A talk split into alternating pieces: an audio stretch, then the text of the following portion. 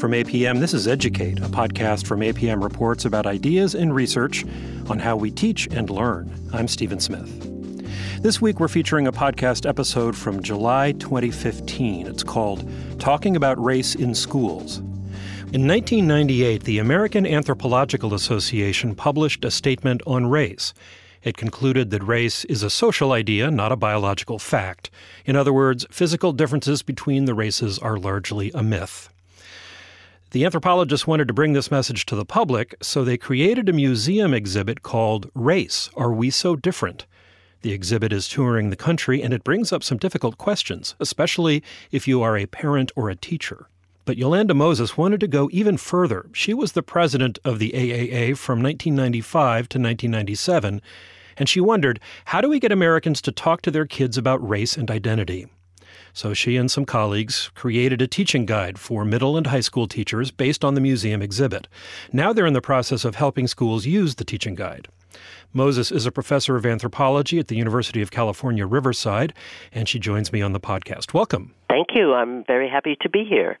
How do schools normally teach students about race, and what is not normally included? Okay, well, a lot of it has to do with what the teachers know, uh, which is what we're finding from the exhibit and the materials. We find that teachers of uh, history and social studies tend to teach about the social construction of race. On the biological side, the biologists teach about human variation and that there's no such thing as races as it's been depicted in our science past, but they don't necessarily make the connection across the interdisciplinary divide, and that's what this project does.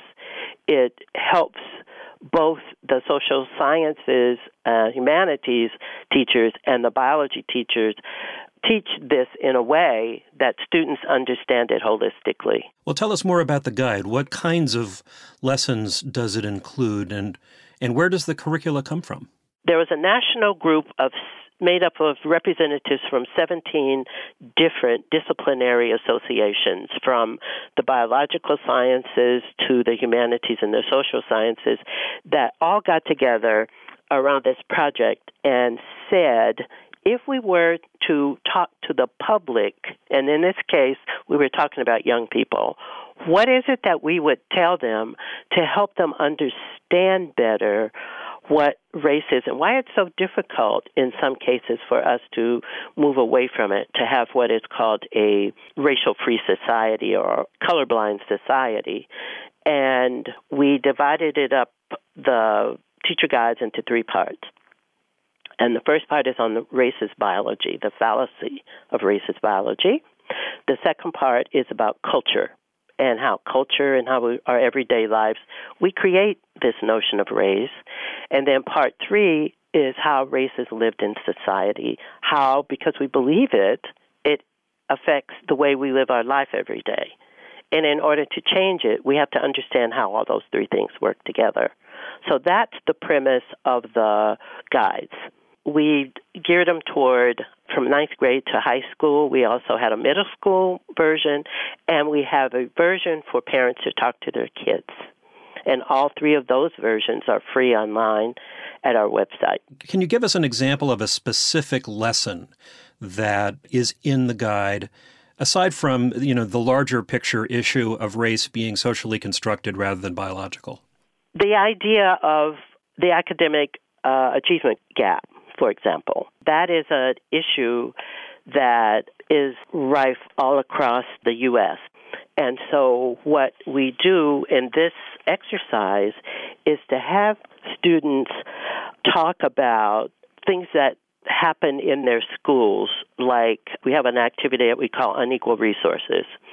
And what it does is it sets up students to be able to understand what people do to protect what's theirs and what happens when people work together to also identify what inequalities of resources exist in their schools and their communities, and then to help them identify what they can do about negative conditions in their own schools, in their own communities.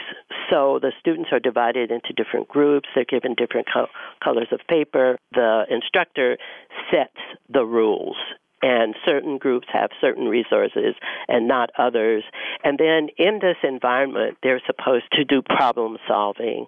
And what they quickly find out is that even though these different groups may have the best of intentions because of lack of resources and lack of access to resources, there's no way that they're going to be able to achieve the goals that have been set for them. So, in that classroom session, essentially you're building the uneven playing field. That's exactly right. And showing how it is invisible sometimes and how structurally students can't see it, and then how other people respond to them because they're not able to achieve the instructions that have been given to them, even though they're trying hard, so that they can understand things like the wealth gap and distribution of unequal resources and, and how you don't have access to those resources, even if you want them, and how that's often invisible. Can you tell us a story about a teacher using the race guide and, and what sort of surprises you may have had or learned in the in the use of the guide? Well, one of the things that has happened with two places in St. Paul when we brought teachers together to talk about what happened as a result of them using the materials in their classes they said to me that the students don't have enough time to talk about these issues. That is, we we raise the issues, but there's not enough time for the students to explore where this takes them. But the problem with more time is that most of them are tied to teaching the national standards, the state standards, and if in those standards there's not time for those side conversations, those discussions, they said that's what their students really wanted to have more of that they did not have. But the second thing is that the teachers felt they needed more training around how to not just present the materials, but to help facilitate those conversations. And those are not necessarily the things they learned in their teacher training programs in the universities out of which they came as teachers. Do teachers regard this as a as a tricky or threatening subject, if you will, to try and bring up in the classroom? I mean, it's hard enough for Americans to talk about race sort of writ large, and I would assume that it could be kind of a I don't know, a daunting thing to try and bring up in class. Yes and no. They want the tools to do it because whether they bring it up or not, it is like the 2,000 pound elephant that sits on the table. So it's do we talk about it or don't talk about it? Because if we look at what's happening in high schools around the, the U.S., there's issues around, you know, assemblies, around racialized conflicts on campus around interracial dating. I mean, these are real things that happen every single day, and there are flashpoints both in the classroom and outside of the classroom. So the teachers say they want to be able to deal with these issues. They don't want to pretend they don't exist because they do. And you can't just say, oh, can't we all just get along? It's not about that. It's about understanding and negotiating differences to look for common ground. That's what they want. And actually, I should say to you, when we first made the proposal to um, some of the people at the National Science Foundation, or even some of our own colleagues from the from the organizations, from our national committee, the question was: Is this too complicated for young people to deal with? And then the social psychologists and you know the anthropologists that study early childhood development say but they are already understanding it at age four.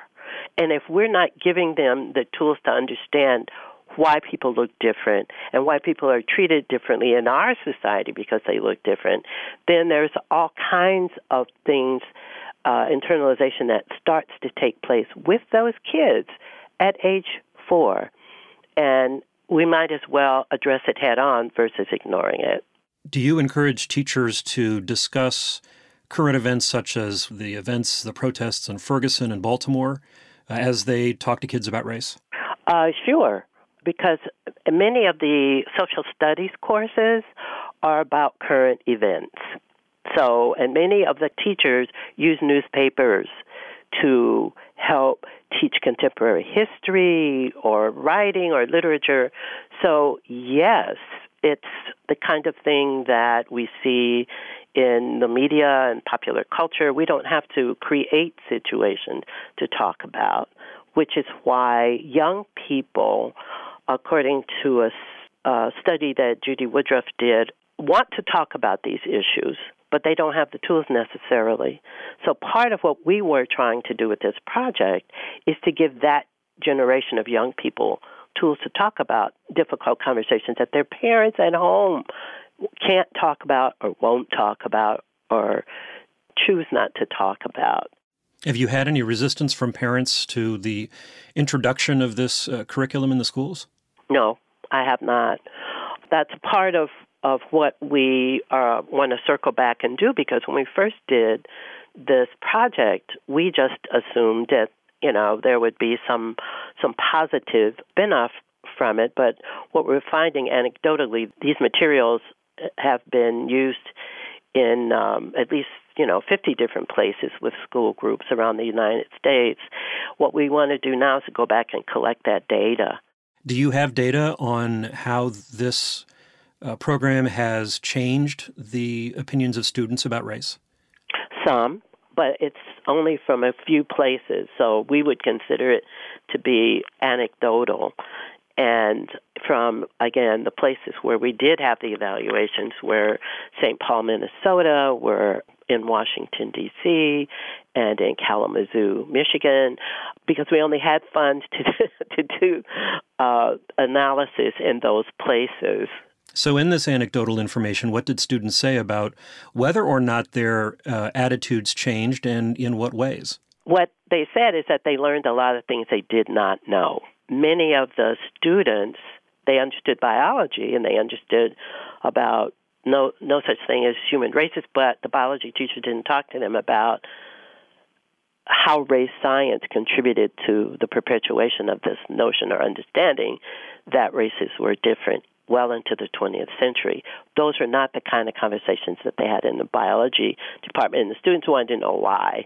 So there was a, a level of questions that the students were asking that they hadn't asked before, in, both on the social science and humanities side as well as on the on the biology side. Yolanda Moses, thank you so much. Oh, are we done?